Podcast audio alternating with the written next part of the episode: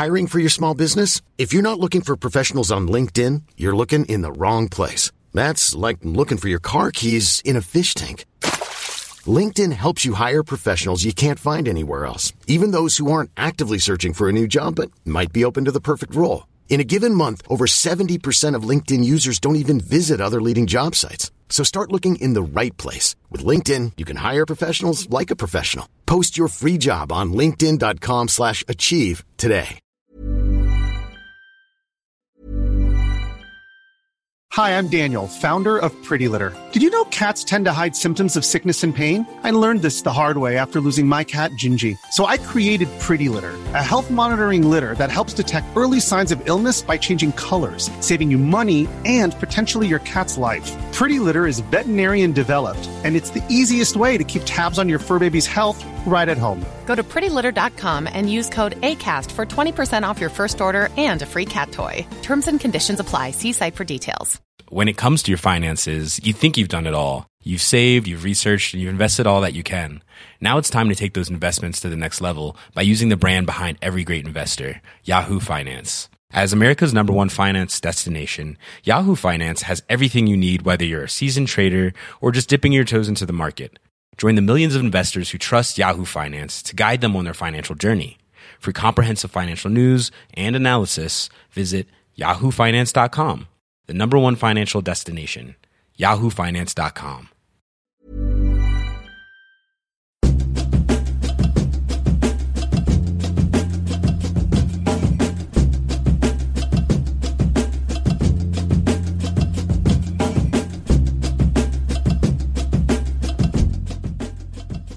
Welcome to the Raptors Over Everything podcast for Yahoo Sports Canada. I'm your host, William Liu, and on this week we have the Don of Open Gym, Jeff Landicio. How you doing? I'm good, man. It's always always good to chat. Uh, always know we always know that the season's about to start when when we chat, so it's a it's an exciting time. Yo, listen, we have uh, so we've done this pod like this is the third year in a row we're doing it, and uh, Yeah.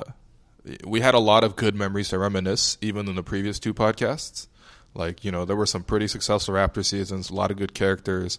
We talked about, you know, guys like DeMar and Casey and, uh, you know, winning 56 games, winning 59 games. Like, there's a lot of good memories. But this year, this year we got some really, really special memories. And, and for you in particular, I think it was a very special year because I'm just going to take you back to, you know, before the championship, before the playoffs, really before even the regular season started. Um, I remember that I was there at the TIFF Lightbox at an event called Behind the Lens that celebrated the seven year history of Open Gym. And uh, Jeff, you were on stage with Masai, with CJ Miles, with a couple other names, and uh, it was just a great celebration. And I think it was a great way to open the season because, you know, all the work that you guys do at Open Gym, you and your team, like it's uh, it's spectacular. And uh, what did you think about that event? Because I felt like it came across as you were incredibly humbled to be celebrated in that way. Oh yeah, and it didn't it didn't hit me until like I got to the event. You know, there was the event kind of was planned real quickly. Um, I did produce that piece that we showed, uh, giving a nice look back on the season. Mm-hmm. Uh, and when we did, when when I was able to do that and see it on screen and seeing Open Gym on the big screen like that, it just really blew me away. And and you really felt the scope of what we had accomplished over the last uh, six, seven years. Um, so yeah, that event, um, that event really blew me away, and, and, and people are saying, you know, this is this event is all about open gym and everything you've done, and it's just it's just mind blowing to think about it that way. Um, you know, it, going into the event, it's you know just another like celebrating the Raptors, celebrating this great team, and and, and when you think about like what the team has done on top of the stuff that we've all accomplished on open gym. You know it was it was a, it was a great night and something that my family and everyone will will remember for a long time. And the one thing i had mentioned that night on stage was i think one of the questions was like what's the next step? What's the dream? And and i had said i, I want to shoot and cover a champagne bath.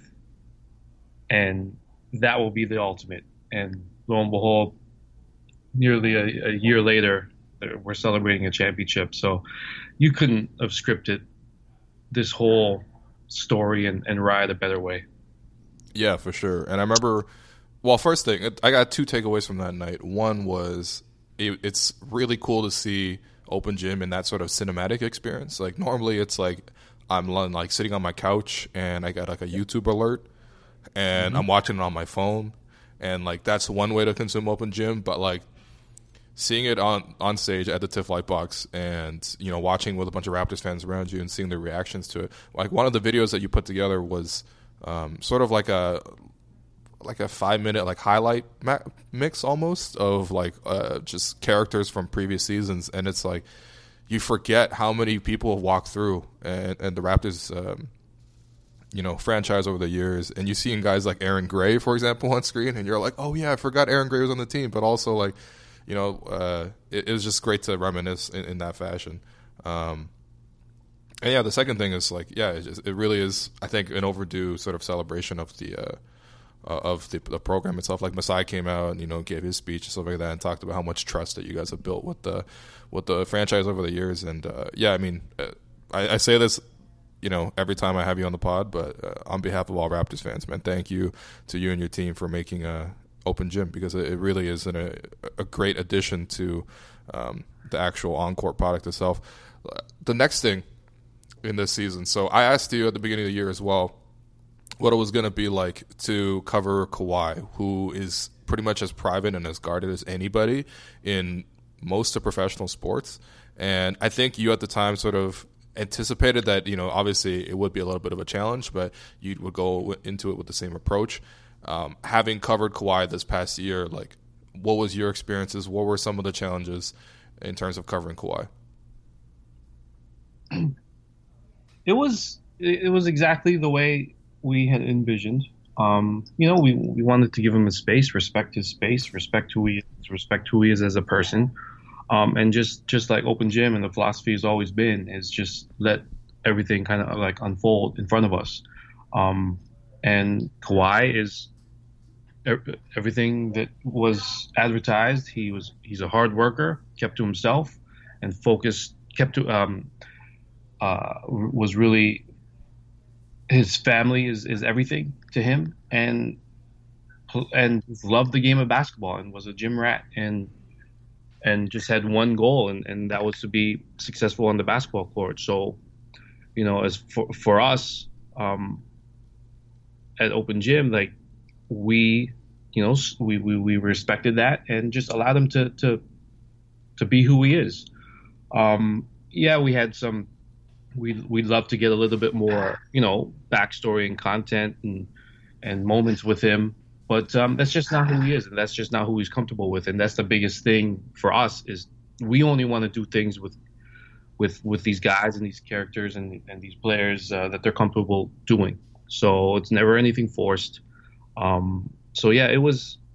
I wouldn't say it was a challenge because we kind of knew going in the type of person he was and and how reserved he was. So it was it, it was just you know we, we, the, the, stuff that we highlighted um, was uh, his his brilliance on the basketball court, and um, that's what we focused on. And um, yeah, we didn't get a lot of, of off court material with him, but you know his whole world is is basketball. So we, we got to we got to we got to see that, and um, we got we got to capture that uh, in some with some unbelievable moments. And you know, um, all in all, it was like we all know, it was just a, a legendary year for everyone involved. And, and Kawhi is is you know is the is one of the greatest you know one and dones ever. You know, so. Um, it was it was just it was it was a treat um, just seeing him and how great he was on the court and seeing it up close uh, throughout the year. Yeah, for sure. And I think you guys did a really good job of. Um, I think this is the same challenge that I think a lot of reporters had in covering the team last year was, okay, maybe Kawhi won't talk, but there's people around him that you can talk to, and I think you know you guys had um, uh, what's his name? Coach Obviously, Fisher. Steve Fisher from yeah. San Diego State, his former coach, uh, come on and talk uh, about him and sort of the history with Kawhi and, and, go back into the backstory. And basically, he's been the same dude, uh, even when he was in college as he is now. And you know, Danny Green obviously kind of became like the go-to Kawhi quote for a while until he got a little bit annoyed at that. Um, and you know, I remember even you guys dug out some old clips of him on draft day, where I think that might be the first time he got the Kawhi laugh on camera.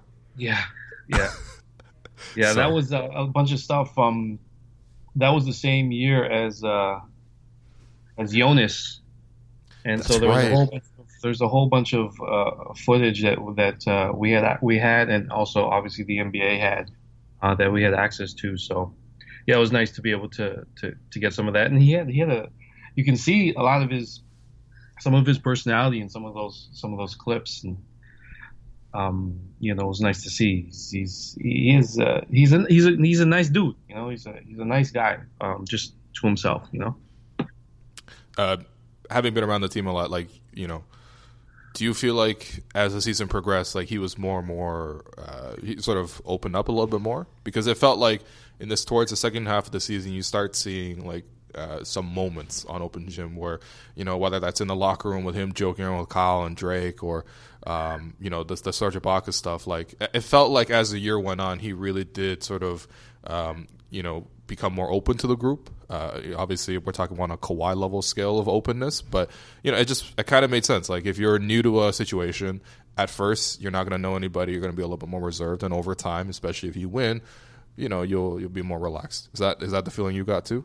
Yeah, absolutely. Uh, he, he, did. Um, we all saw it, like, and, and people, uh, you know, reports all from from reporters from all across the board saw how like comfortable and happy he, he seemed um, you know, and, and we felt we felt that too. He was he was a lot more a lot more uh, relaxed and and um, there was never any moments where he was like you know like Rocky, you know, like kind of get out of here kind of thing. You know what I mean? Like um, Rocky, uh, our cameraman, was was very respectful of, of Kawhi's space and um, you know never was just just got right into um, his personal space, you know, and, and just captured moments as they developed in front of him. And, and I think uh, he he grew comfortable with that, and he and we were there all year, so it's not like we we were in and out and would disappear in moments and all of a sudden come back. Um, we were along the we were, were there for the ride the whole year. So yeah, he definitely got a, a lot more comfortable as the year progressed. Yeah. What yeah. I mean, like you mentioned earlier, man, like the best one and done ever. like it's legendary stuff, and we'll get into it with the playoff run here. Uh, but before the playoff run, I thought one of the um, most touching episodes. It's I feel like it's always really difficult when you trade a player, and in in this Raptors case, they traded two players that. Uh, in Delon and JV, and also CJ Miles as well, but especially with Delon and JV, those guys were drafted by the Raptors. They grew up with the Raptors, and you guys saw that up close and that episode where at the trade deadline, you know, they get moved for Marc Gasol, which turned out to be a great trade. Obviously, Mark contributed a ton to the the championship run. I don't think anyone regrets that trade, but at the same time, um, seeing those guys, especially in that scene where Delon's, you know, going on the bus and he's um, saying goodbye to, you know, the trainers, the, the coaches, the the front office, um, and JV doing the same and waiting for guys and saying goodbye, like I think that's where um, Open Gym is almost at its best. You know, not that you want trades to happen because I think that's very hard emotionally for people to go through, but when you build that kind of trust with these guys over time and you're able to see them in their vulnerable times, like I think you know that that that was definitely the trade deadline episode was was really touching. Yeah, just we always go back to that Rudy Gay episode, and, yep. and that was similar type of similar type of moment. And and with JV, Delon, and CJ, those are three of like the nicest guys you'll ever meet. And and also for us on the open gym level, like they were absolute gold for us as far as um just willingness to do stuff and and and their personalities and how how much of a positive energy they gave to everyone around them. Uh, JV, obviously, we uh, like we, we were me and Rocky were one of the first people that that met up with him in when he when he hadn't even come down to Toronto yet. Uh, we were the, with him draft night the ne- the day the next day when he got drafted and his first day in Toronto. We went to Lithuania before he because remember he stayed that one year and that's right. We went down to Lithuania, did a whole piece on him, And when he finally came to Toronto that summer, we were the ones who picked him up from the airport. So JV's just like DeMar and just like Kyle and and all these guys that we've been around for so long. It was, um, you know, we grew with him and we saw the man grow before our eyes, and and him being a guy who can hardly speak English to an unbelievable father. You know, um, it's just it's just when you think about like how far they've come, and then all of a sudden now, in you know, in a in one moment they're gone. It's, it's always tough. You know, I'm I remember that morning we were at shoot around and I was with CJ and we did an interview with CJ about like you know, just everything that's happening with the trade deadline and, and all that. Um, and after we were done the interview off camera, he was like, "Hey, we're we're headed to New York. Um, I got a I got a session um, where he's going to go into the studio and record some stuff on the mic." And he's like, "Yeah, you guys are welcome to come." And that's something that I've been w- wanting to do with CJ for a long time because.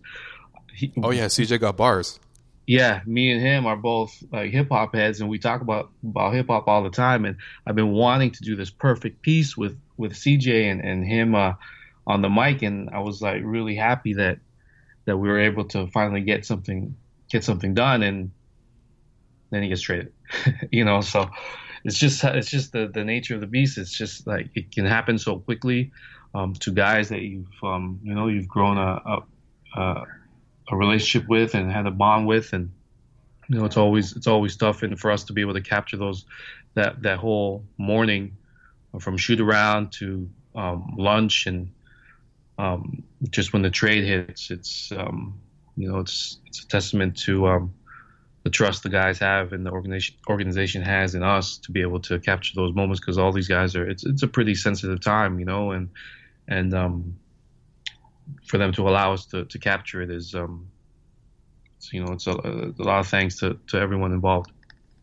Yeah, for sure, and you get to see both sides of it too, because you know, um, you also have those shots of Masai and Bobby, you know, back in Toronto at the practice facility, and them working the phones, and like you can like see like them pacing back and forth, like the anguish, like you know, the pressure that's on these guys, and then um, you know, you actually get to hear at least half the conversation, the the Masai's half, where he's calling and informing these guys, and you know, you just see how much it takes out of him. And he kind of said the same thing. He said, which you know, obviously he was asked about the DeMar trade a bunch, but um, you know, Masai basically said like this is the toughest part of the job, like by far, is that it's a human business, and um, you know, this is just like the worst part of it when you have to uh, move on from guys and you know make these difficult decisions and inform them. And you know, again, I thought it was an excellent episode um, with JV and Delon. It sucks that they're not on the team anymore. But do you have some favorite JV uh, and or Delon moments, and of course CJ as well? Uh, just moments for to, uh, to share with the podcast. Well, CJ is, is easy. Just the, the stuff that we have with his family and the birth of his child. Uh, that's probably one of my all-time favorite episodes. Um, Delon just just him just growing as a as a person and and seeing his uh um just how close he was with with a lot of those guys Norm and and Fred and um and knowing that he worked so hard to get to the point where he is now um he had to deal with injuries the first couple years and and even though he was he was on the verge of um you know getting some playing time he always was behind you know Corey and Kyle and um, all these all these vets, and he finally got an opportunity. And we all know how talented he is, and um, it was just great to see him really, you know, doing this thing and proving what we all thought was was capable that he was capable of on the on the, on the court. So um, just seeing Delon come into his own is, is always it's always great to see, especially knowing that they had to sacrifice a lot, you know, to start their careers. And JV, as far as like moments with him, he's like he's the hand, probably hands down the funniest and most easygoing guy to be around. So just all his his uh his Borat his, impersonations. Yeah, his Borat impersonations just never gets old. It really never gets old. He was doing it from the first day he got here till you know till now, and it just it just all it's always so funny. And him and Rocky are, are hilarious together because um, they both have that that both they both have that dry sense of humor. So um, uh, yeah, JV is always always going to be missed. Yeah, no, I can't wait for the uh, the reunion episodes coming up this year, man. Yeah. Yeah. Late March with JV. Uh, I'm not sure when Delon comes back. You know, uh, CJ as well. Th- those guys getting rings as well. It's gonna be it's gonna be great episodes. I really look forward to them. Um, one of the other big changes this year, obviously, was working with uh, Nick Nurse in the head coaching capacity instead of Dwayne Casey. I remember previous shows you sort of mentioned like, um, you know, th- working with Casey, it, it, was almost like he was like an uncle. You, you, sort of referred to him like that. Like he's, you know, he's it's he's family really, and to to let go of Casey, that's obviously a big absence. I sort of hung over the team, but obviously Nick really stepped into the role and he you know, uh, obviously won it all and, and, did a great job. But what were the differences in working with Nurse instead of Casey? Uh, it was pretty similar. Um, with with Coach, both Coach uh, Nurse and Coach Casey, they're the ones we really want to be able to to allow him and and the coaches to do their jobs. We never want to get in the way of or be a distraction whatsoever um, to any of the process. So uh, with coach, he was he was great. He was um, there was uh, never any moments where he was like probably there was probably a couple that I can recall where he's like, okay, let's let's turn the camera off. But at the same time, like they know we're not going to show anything that will expose anything um, detrimental to the team. So uh, not that any of those moments were ever rose up, but like they, he had the he had he had he, he trusted us, um, and he knew that we were there, and um, he was a little bit more hands off than than Coach Casey was. Um,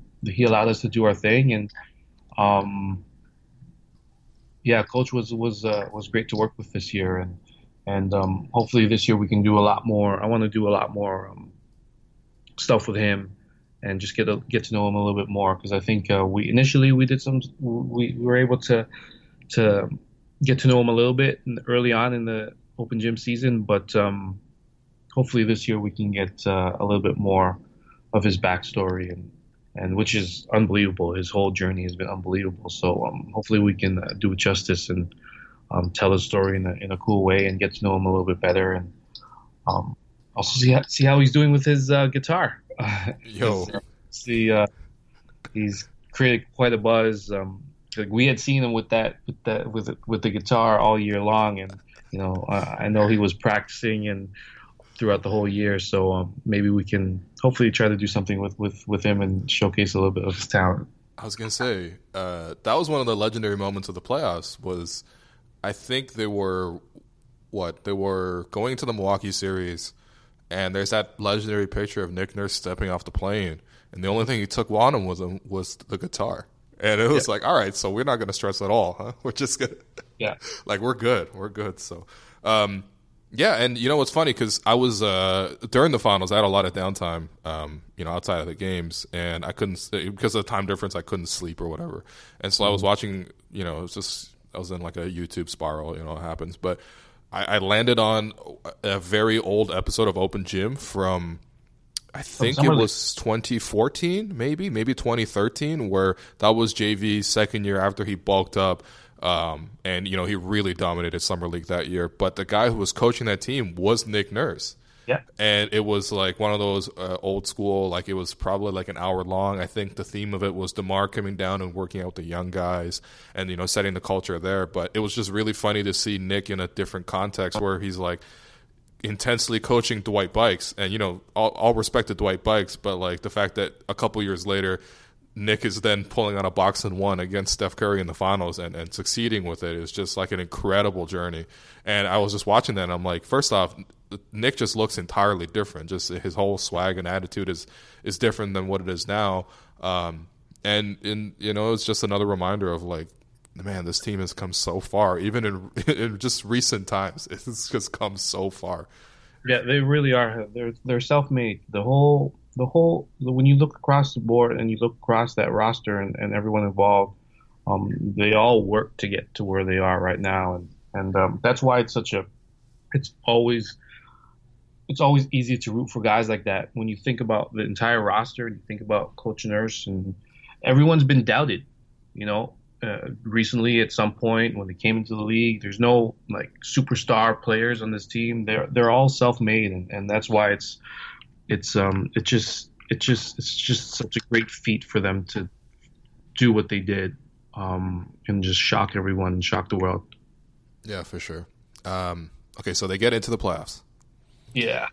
Uh, obviously, the Orlando series, like game one, it's actually kind of funny in retrospect that they lost game one. People freak out. Kyle has zero points. You know, it's just sort of tempers expectations. And of course, you know, whatever they proceed to, you know, roll through Orlando, they're just clearly more talented and, and just better put together. Um, but the Sixers series, I mean, obviously a lot of vulnerable moments. Um, I think probably that was their biggest moment of doubt after Game Three against uh, Philly in Philadelphia, where the fans were going crazy. Joel Embiid was doing the airplane. They were smacking the Raptors by like 30 points. You know, Pascal had gotten hurt, and he also tripped Embiid, and it was just looking real shaky. And of course, you know, uh, what happened after that was Kawhi hits one game winner, pull up over Embiid in game four on the road. Just an amazing performance. I'd never seen anything like that. And of course, uh, a couple days later, game seven, Kawhi hits a shot in the corner. First off, um, I think it was Rocky who got the, the shot of Kawhi like, in the celebration in the huddle right afterwards. Is that correct? Yep. Um, and for you, I mean, for you personally, where were you watching the shot from? And So we you know, just take me through the shot, man. for me, I was so I'm just in our vom position. So that the main camera follow for uh, the main position for Rocky during the home games is that vom position, um, where he's like behind, he's center court but behind um, the the the front row seats there, in one of those entrances into the Platinum Lounge. Right. Uh, so, but then at the end of the game, what happens is Rocky moves to the end of the bat to the bottom of the basket. Our, our second camera guy comes to the vom position where where I'm at, and we have a third shooter for the playoffs um, in the 200 levels uh, for the wide shot. And for me personally, like I- work almost just I, I, the the work almost stopped, and, and me being a producer and director of the show stopped for a few seconds because when that play developed and the shot went up, and just, just the same reaction that everyone had when he, when that first bounce hit, you're like overtime. Oh no! And then it felt like two minutes later the ball's still bouncing, and then just like everyone else, the, the, that that pause. I was in the vom and the ball drops and I just went berserk. I just we were hugging like everyone around us. Um, it was, I was screaming like a little girl, uh, and then it took me a couple minutes, and then I realized, okay, we got we got to set up here. We got to make sure everything's everything's um everyone's position positioned right, and where should everyone go, and um, like we try to prepare for moments like that, and we try to prepare and and and and know what to do when a buzzer beater hits because there's a lot of things that, that are happening and, and you don't want to just be capturing nothing and not knowing what you're what you're focusing on. So um, but in a moment like that it's just so difficult. And when in retrospective when you look at at some of our angles um, it may not have been like the greatest looks. Um, but I think that that that added to the the emotion and the the excitement of the scene. Also, um, one thing that I try to avoid is using any broadcast angles and broadcast cameras because I want our all our footage to be you know cinematic and um, and from our our cameras. Um, so I stayed away from using any broadcast angles um, and just stuck with our cameras. And it, it was it was it wasn't perfect, but um, uh, I, I feel like we still did the shot some justice in capturing the emotion, and Rocky did an unbelievable job. He, he ran onto the court um, and got right into the huddle, and he was telling me how he had the, the camera overhead, and he's like saying in his head, "Oh man, I hope this is in focus. I hope focus because this is awesome." Yeah. Because you could Uh, see him in the pictures and stuff. Like you could actually spot him in the pile. Yeah. Yeah. Yeah, so um, lucky enough, um, he was right in there. He got that uh, Kawhi scream, uh, that that big Kawhi woo, um, and yeah, it was uh, it was it was such a crazy, crazy moment, and that's like like when when you're having a magical season, magical things happen. And you know that was just part of the ride, and that's one of the obviously one of the greatest shots and, and one of the greatest moments in, in not only NBA history but you know in sports history. You know, so it was unbelievable to be a part of it. Yeah, for sure, man. That shot. I mean, the the thing is, so now I can only experience a shot again, um, like by watching obviously, obviously open gym or like highlights or anything like that. And usually there you get like the broadcast, so like you hear like you know, um, is this the dagger? And then Yeah. there's like silence, and they go, oh, right, like. You get to hear that, but like in the arena, it literally felt, as you mentioned, like it was two minutes between the bounces. I don't I don't know. I've never heard anything like it. Like the arena just all gasped at once. Obviously, after the first bounce, everyone was like, and it. I swear it was like it was like a movie. Like time stood still, and even from like up top in like the media gondola and stuff. Like, you know, we're all pros, but Yeah, uh, no cheering, no, no cheering people went nuts, man. row. people went nuts. Yeah, I can only imagine like if I was in press row and, and, and that shot happened, I yeah, had to let loose a little bit. Yeah, yeah. I mean, that's uh, obviously a great moment, and obviously some, a lot of great moments in the Buck series as well. Um, it- you know, it really sort of uh, obviously lots of ups and downs in that Buck series. You know, going down 0-2 and Yeah, when we were down 0-2, it felt like I felt like I was in Cleveland again. yeah, Um, it was weird, right? It felt it felt it didn't feel good, and it wasn't like you were going out going out of there like okay, we got this. We're we're gonna we're gonna we're gonna make a run back here, but. Um, yeah, it didn't. It, it was not was not a good feeling after we left Milwaukee, um, and the and the fans and, and Oh, yeah. everyone they all felt good about themselves. Yeah, I mean, uh, the Cleveland example is apt because, like, you know, in game one, uh, it's not the same as having like four chances to tip it in in game one, you know, against the Cavs in 2018. But when you get 30 points out of Kyle Lowry Yeah. on the road in a hostile environment against a team that was favored against the Raptors, don't let's not forget that they were definitely favored, um, and they lost. And basically, they lost because what Khris Middleton trips Danny Green at half court and there's no foul call in the play, and Khris Middleton takes it in for the layup, and that pretty much ends the game. Like when when you lose in that fashion, it really felt like they let one get away, and then game two, they were just kind of like steamrolled out of there. Marc was playing terribly, and he, he admitted after the game and stuff like that. Honestly, the only thing at all that gave me comfort after game two was when that reporter asked Kawhi in the locker room, um, "Where do you go from here, Kawhi?" And he goes to Toronto for game three and it just kind of like it was like you know what? We still got Kawhi. We should still hold some faith.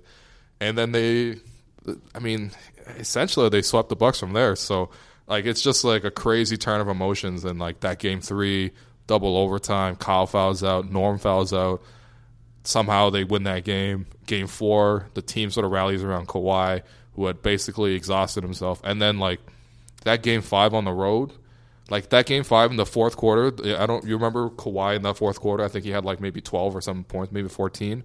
But it was nuts, man. They were like made that comeback, and the Bucks. If they if they were gonna win that series, they needed to win Game Five. Yeah. Like they needed it so badly, and Kawhi just like ripped their hearts out, man. And you know, what a guy, what a performance. Well, he's the difference. Like I said, how it felt like Cleveland, but the difference now is you know Kawhi's on your roster. So when you're walking into a gym and, and um, you have the best player on the floor, you know things things are things are different, right? So yeah, and and and, and in the playoffs, you know, one one swing and one opportunity missed can just change the whole series. And and you know the the, the over double overtime game game three was it double overtime or overtime?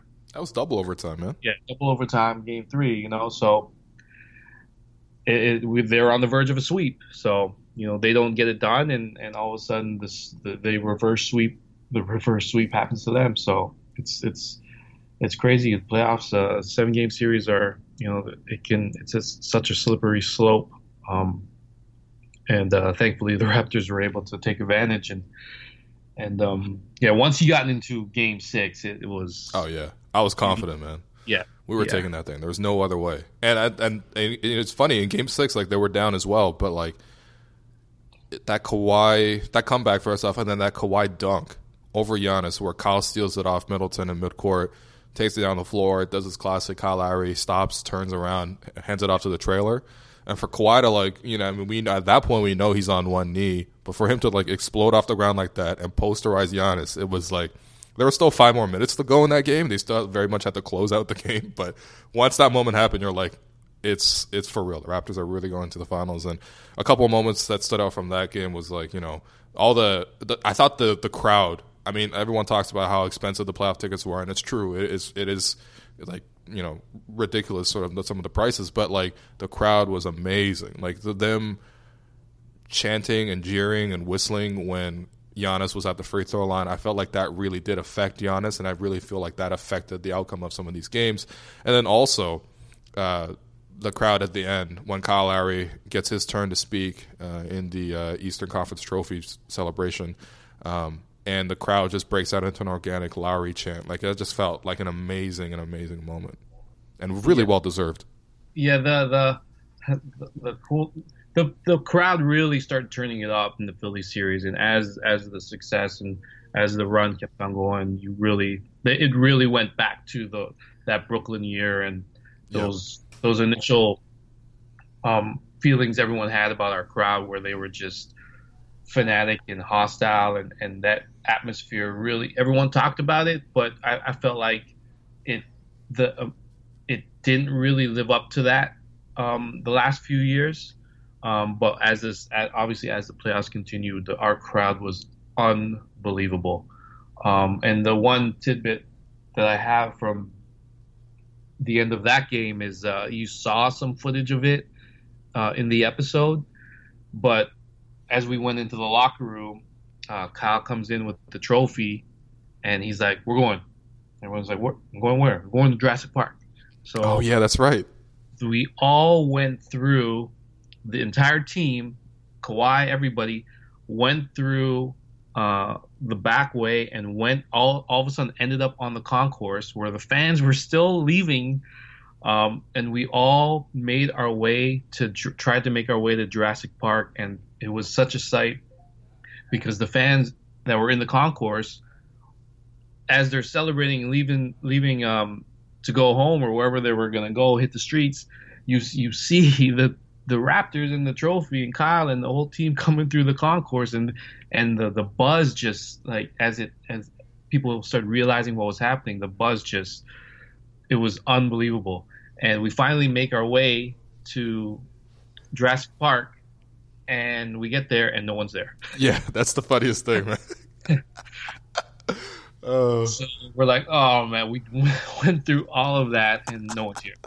So then we were there for a couple minutes and we made our way back in. Um, went back downstairs and uh, it was it was just a it was a it was a funny scene. Um, yeah, yeah, there's some we, we captured it a little bit, but uh, it was tough to, to get it all in there in, in the episode to give it a, a little bit more context. Um, but uh, it was it was it was funny. It was funny. yeah. And it was a great moment to be able to actually celebrate. What's that? Yeah, we were already in the finals. If it were to happen, we, they would they would have probably had their, their route mapped a little bit better if they they had won it at home. That's true. Um, and that's the thing. Like, I, I kind of wish the Raptors had won it in Game Five, and there was obviously a very good chance to win it in Game Five um, before you know they. I mean, I wouldn't say they screwed it up a little bit, but that at that time out with three minutes left in Game Five did kind of shift the momentum of the game a little bit. But you know, whatever. Obviously, it's everything's forgiven. Um, Yeah. But that moment, I mean, Game Six in uh, Scotiabank. Like I just felt like it was a really great moment for the families and everyone to celebrate because like I remember like long after the game was over, like I'm talking like an hour, maybe two hours after, there's still like you know the kids of the players and Yeah. like just family members like running around on the floor and there's all that confetti and there's like it just like it etched into my mind just like seeing Kyle's kids just like basically pick up the confetti and throw it over themselves and see it shower over them. It's just like it's a great moment for for you know, especially an organization that really um, emphasizes family and, and things like that. Like uh, for them to be able to celebrate in that context at home was great. And you know, then you get to the finals, and I, I thought again the crowd was amazing. Like that first that game one where the crowd is singing "Oh Canada."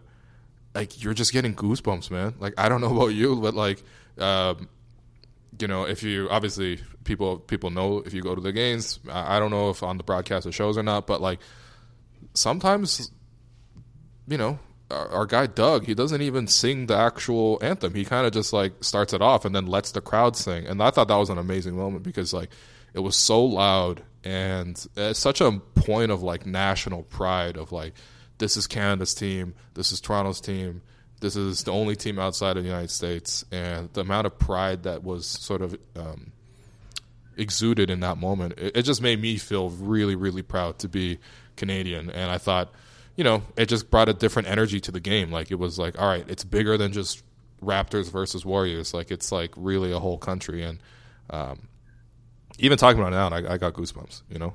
Yeah.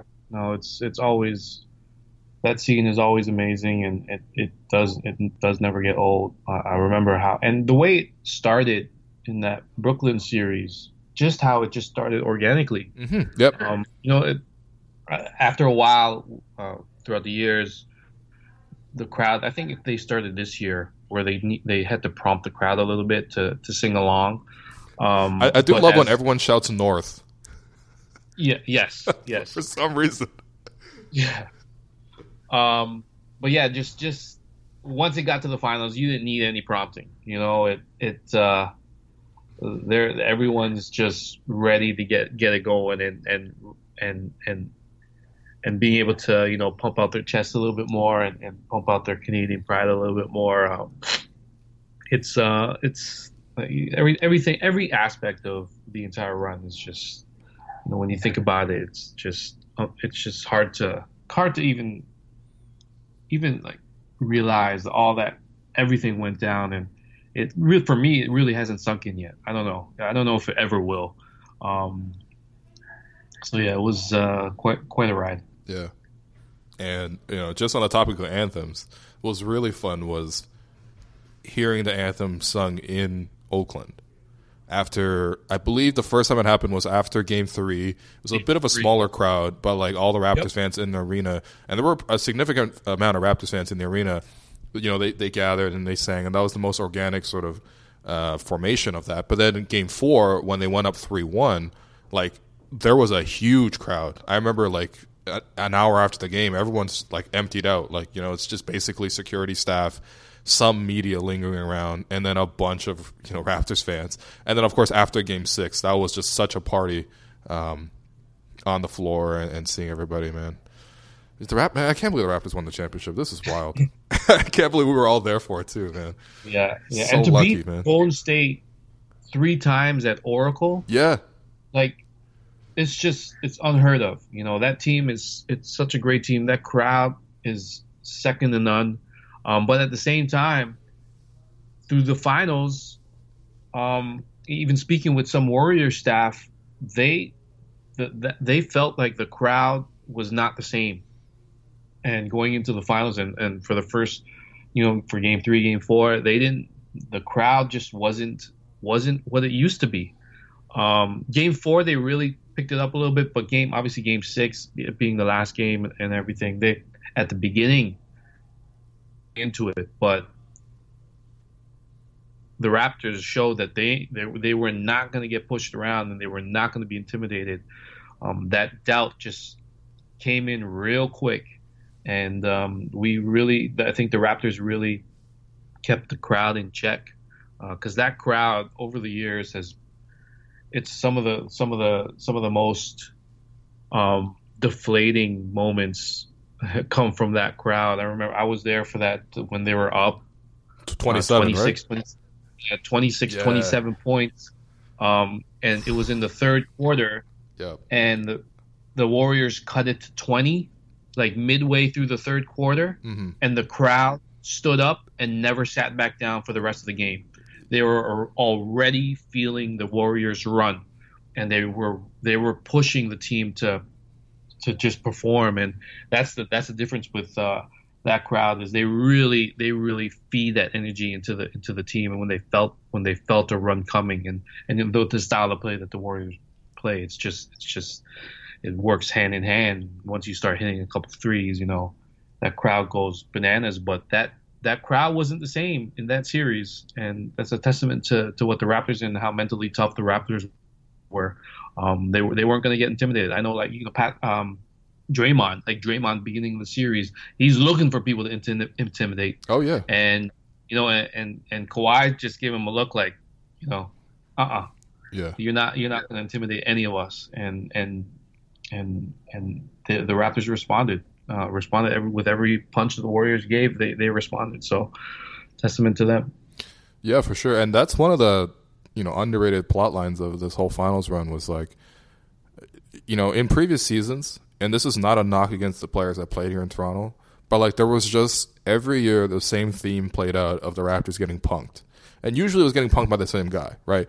At first it was Paul Pierce, and then later it was LeBron, Uh, and a little bit of John Wall and Bradley Beal sprinkled in between. But like just the theme was the Raptors would get punked, and it was just it sucked as a fan to see that. It, it's it, it was a terrible feeling, and you know throughout this finals run, like you just see obviously you know when you have a guy like Kawhi, you can feel a lot more confident. But you know even Game Six, like Kyle Lowry comes out, scores like what twelve straight points, and you're just like, yo, Kyle is just putting his foot down and saying, no, not today. We're not going to let this slip. It's a once in a lifetime opportunity. We're going to take it.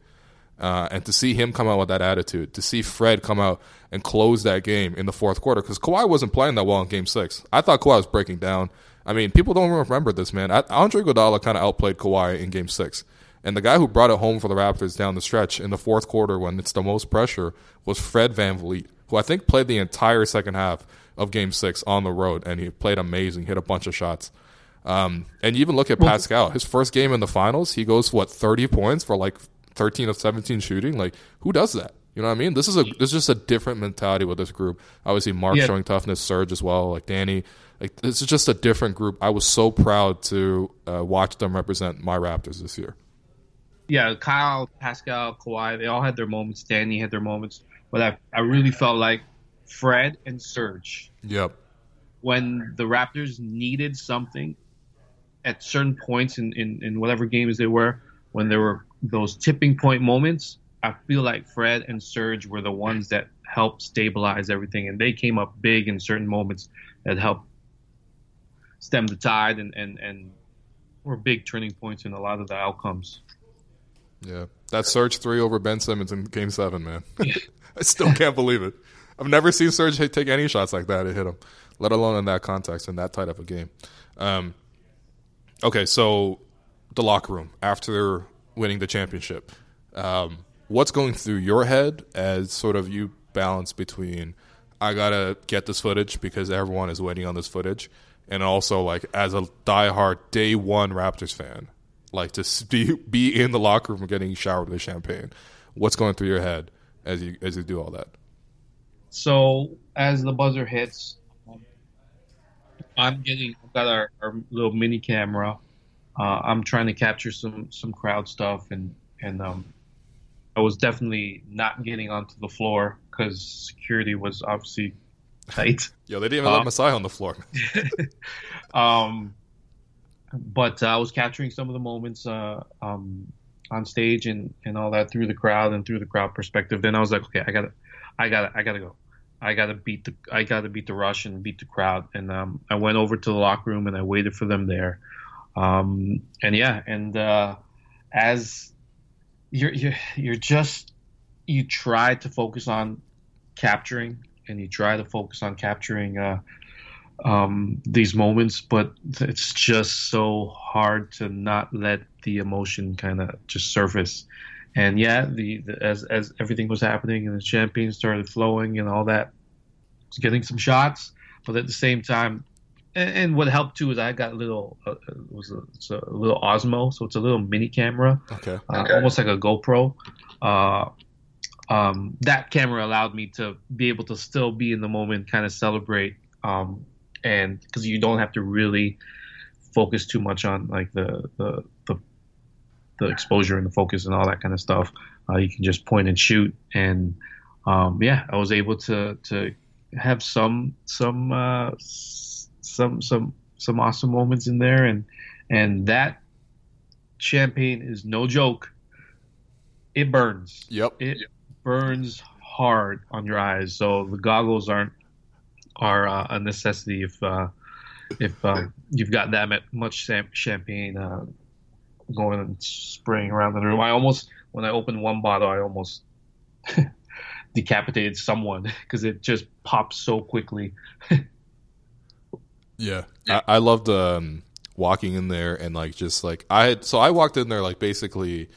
I think that was around the time Sword was doing his little IG live with with uh, Drake and you know like I think a, a, bulk of like the crazy stuff has already happened because like the players wanted to celebrate and then they went out and did media and they came back in and you know what I mean? Like um, but just walking in there and just seeing like a mess like the chaos of like uh, the, just you know, I don't know why these things stick out to me, but like like all the plastic that was taped in the yeah. locker room and like you can actually see like a river of champagne and beer yeah. just like flowing throughout like it's just absolute madness. People are like celebrating in the bathroom. Like it, there's so many bottles on the ground. There's so many more bottles unopened and just seeing everyone's unique way of celebrating whether that was you know guys who are a little bit more muted about it. Like I remember seeing uh, one of the cooler moments was seeing Wayne Embry sitting off almost towards like the back of the locker room, just sort of by himself, and people will occasionally come over, and you know he's like seventy plus, maybe even eighty plus. Like it's a little hard for him to turn up, but like seeing this quiet satisfaction on his face. Um, you know, obviously seeing Norm and whoever else, you know, get wild, Serge, Danny, um, Marc, you know, just an amazing moment. Like it was like a dreamlike sequence. I I'd never seen anything like that, and um, yeah, I was just you know we're just so happy. I'm, we're so blessed, man. We're so blessed to not only have the Raptors won the championship, but to actually have been there um, for those exact scenes, and then walking back out to the the court and like seeing all the Raptors fans that stuck around, and like they were chanting, they were just going nuts. Uh, like they were chanting CBC because they saw one of the CBC reporters like they were just doing anything and everything to celebrate, and it was such a such an incredible moment, man. Yeah, I was um, uh, I was so proud of how I smelt. Yes, that just that champagne smell was, and it was all oh, like I was completely drenched, and I just as I was as I was walking throughout the night, um, going onto the bus and, and all that stuff, but just just I was smelling myself, smelling a championship, uh, it was yeah, it, it, was an unforgettable night. Did you get a bottle to go? Uh, I don't think so. We had some stuff on, on the bus with the with our with our crew or so the digital guys and broadcast guys. I think we had some some beers there, and then we went back to the hotel and we had another big dinner with the entire staff and team. And yeah, it was it was a great night. Yeah. I honestly, my suit got uh, destroyed. My suit jacket got destroyed. Yeah, and I had to like fly out of Oakland the next morning, so there was like no time to like wash it or anything. And then I like, unpacked it, and like all my stuff from Oakland smelled like champagne. And that suit, I was like, I gotta take this to the dry cleaners. But then I was like, I'm not actually. I'm just gonna keep it like this. I'm never gonna wear it again. It's gonna always kind of be a little bit smelly, but like it's like a it's like a weird souvenir. You know what I mean? like it's just. Yeah. I hear you. Gonna forget that stuff, man. And then um, you know, they go to Vegas and stuff like that, and then they come home to Toronto for what I have to describe as the most legendary parade of all time. And I think that coincided with the most legendary episode of Open Gym all time because not only was it an hour long, which was kind of a throwback to the days when like it was like a, a like a full length movie basically every single time, but like an hour long episode and just so much footage. Like from an editing perspective, how did you figure out what to cut? Because I'm assuming you got like multiple cameras. The parade was five hours. Um, you probably have so much footage to sift through. Like, how did you even decide what's actually going in to that one hour? Because there must have been so much good stuff that you know didn't even make it to the final cut. It was it was very difficult, and I I honestly felt a lot of pressure uh, to be able to do this right because obviously one you have to do the moment justice. Uh, we've been we've been like hoping for this moment, especially on the show for seven years. So you want to do it right. You want to you want to tell the story properly. Two, we have so much footage to go through. You don't want to miss anything, but at the same time, it's so time consuming when you have this. It's like a massive puzzle, right? Mm-hmm. The many pieces in front of you. You're just like you almost don't know where to where to begin. Um, and I know I remember uh, when I'm trying to frame the episode in my head. Um, the night before the parade, our our crew, our Open Gym crew, with the editor and uh, some of our associate producers and the shooters, we were all having a drink, um, get for uh, the parade the next day, and our editor was like, "What if?" Because we already had started cutting the the episode with all the recaps of the games and everything was kind of laid down up until that point.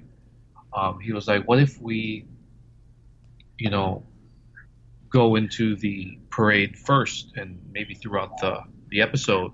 And it just right away, I loved the idea of being able to start the story where it ended and being able to flash forward almost to um to those moments in the parade throughout the episode. Not only does it, you know, you're not telling the story in a linear way, but you're able to break up the recap, recap, recap, and also you're not getting to a point where now you've got 20 minutes of parade at the end of the episode.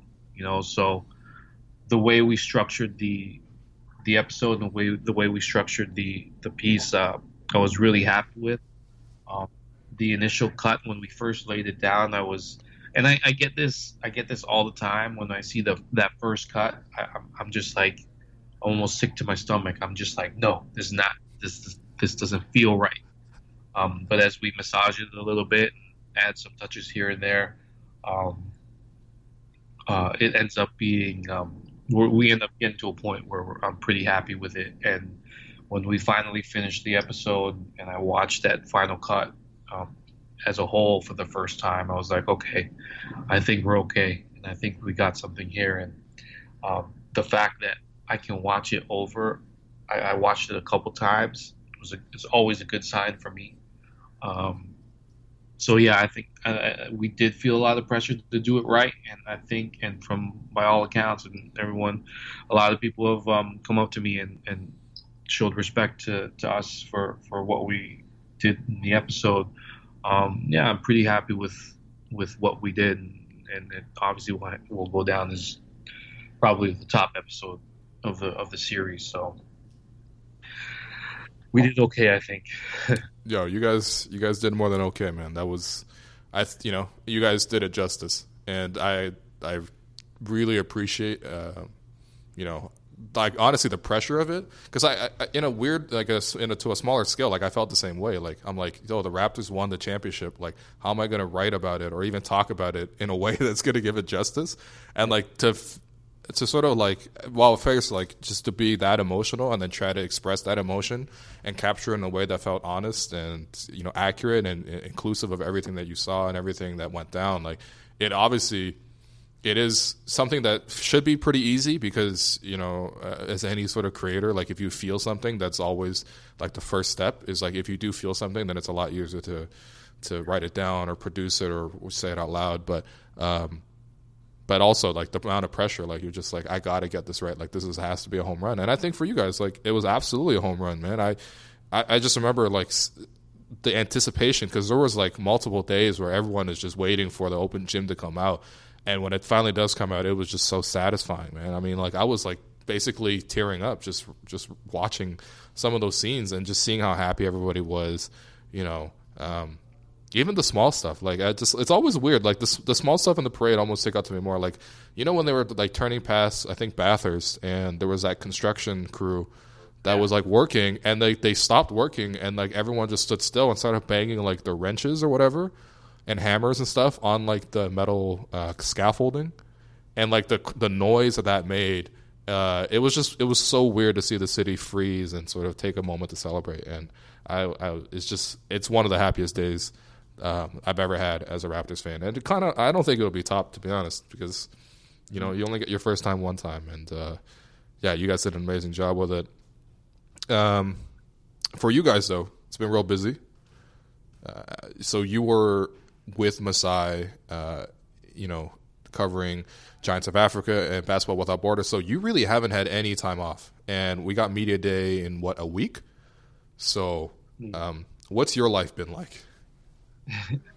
well, uh, once the once the the finals ended, uh, the draft was that that that Thursday, wasn't it? Yep. and and summer league was a couple weeks after that, and after that was uh, Africa.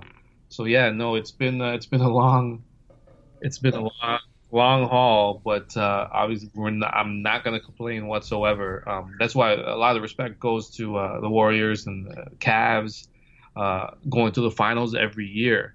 You know, like Warriors going five straight, is it five straight finals? Like they've literally played like a year's worth more of basketball than all these non-playoff teams.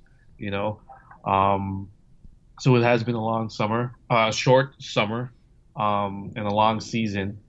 Uh, I was able to get a, a little break um, after Africa, but Africa every year, as you know, is is one of the highlights. Um, and being able to go down to Senegal for basketball without borders with Masai and, and Pat Matomo and Pat Pat Engelbrecht um, with the trophy.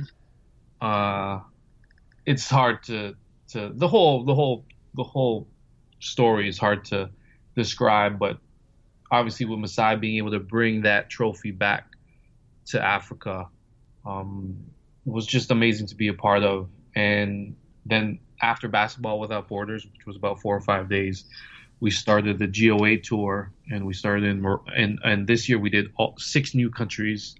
Uh, so we started in Morocco, uh, did Mali, and Cameroon and a couple interesting things. Um, in Mali, uh, we were in Bamako, and you know when you when you travel throughout Africa and throughout these countries, you just you never realize how how big it is, and you know, these long travel days, getting from country to country, you know, three, four, five hours, um, and you're you're traveling for most of the day because uh, Africa is so big. But we end up in Mali, and we end up in Bamako, and in our hotel, and 10 minutes away from our hotel is where Sagaba Konate's family is from. Whoa! And wow. home. Uh, so we're, we were able to visit his um, his home. That's uh, Saga was the undrafted right. uh, player that we signed. Um, wasn't able to play in summer league, but uh, he's he's he's with us right now, and he's getting ready for, for camp. The next Serge Ibaka. hopefully he's a, he's a monster. He's a beast. He's he got that shot blocking gene for sure. Yeah. Oh yeah. Um, so we, we were able to visit his family and see where he learned the game of basketball, and and, and um, that was was unbelievable. And obviously in Cameroon, meeting up with Pascal. Pascal GOA was the last um, stop for his his tour, so he had had a long week but being able to see Pascal in Cameroon with the trophy also it's it's just you can't beat it. Yeah, and for him, like being reunited with family because it's not easy uh, to travel like that. I mean, it's not even just you know the means of traveling, but like even just securing visas and stuff like that. So um, yeah, that's the first time he was back since yeah. um, left, and he had even when his father passed, he hadn't he wasn't able to go back. So um, right. for him, it was a, such a memorable memorable trip as well. Yeah. So, bro, you have a blessed life, man. I, I gotta say, like you, you've, um, you know, obviously the Raptors have done a lot of great things, but uh, you and your crew have been everywhere. And again, we as Raptors fans, like we just have to collectively thank you and your staff for what you guys do because um, it just wouldn't be the same. Honestly, like watching the Raptors wouldn't be the same without the open gym experience. And uh, as Raptors fans, like we were, we're really lucky to have basically this level of access and this level of storytelling, um, uh, you know, sort of embedded within the team. So, Jeff, I'm gonna let you go. I'm gonna let you get some rest, but uh, I'll, I'll, see you next week at, a media day, and uh, yeah, we got to do this all over again. Here we go. It's it's gonna be um, it's gonna be a challenging season for us because uh, we're coming off like the greatest moment in Raptors history. So um, it's we're we're gonna push ourselves to try to be able to to to back it up and and um, come with some fresh and new new things for for for the fans and uh, hopefully we can we can get it done. So it's it's going to be exciting. Uh, this is going to be nice. We got a lot of new new faces, a lot of young guys, and it's always nice to be able to tell some some new stories. So um, can't wait. Yeah, I can't wait either, man. So uh, thank you, Jeff, for coming on the show. Um, obviously, you know people can watch Open Gym you know where people watch Open Gym, but also Jeff, where can people follow you and uh, your work? Uh, I'm just on on IG, uh, the basketball producer. Um, post some some content here and there, and and uh, on Twitter, Open Gym Raptors. Um, I'll uh, just promote the show a little bit on, on there. I'm not a, a, big social. I don't have a big social uh, presence, but uh, yeah, you can see some of that stuff there. And and um, you know, I'm around the way and try to be in the shadows and uh, you know, just tell some some basketball stories and, and just you know, continue to to um, do the things that we do.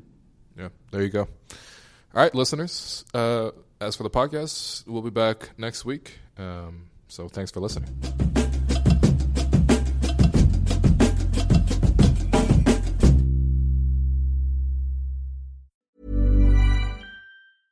When it comes to your finances, you think you've done it all. You've saved, you've researched, and you've invested all that you can. Now it's time to take those investments to the next level by using the brand behind every great investor, Yahoo Finance. As America's number one finance destination, Yahoo Finance has everything you need, whether you're a seasoned trader or just dipping your toes into the market. Join the millions of investors who trust Yahoo Finance to guide them on their financial journey. For comprehensive financial news and analysis, visit yahoofinance.com, the number one financial destination, yahoofinance.com.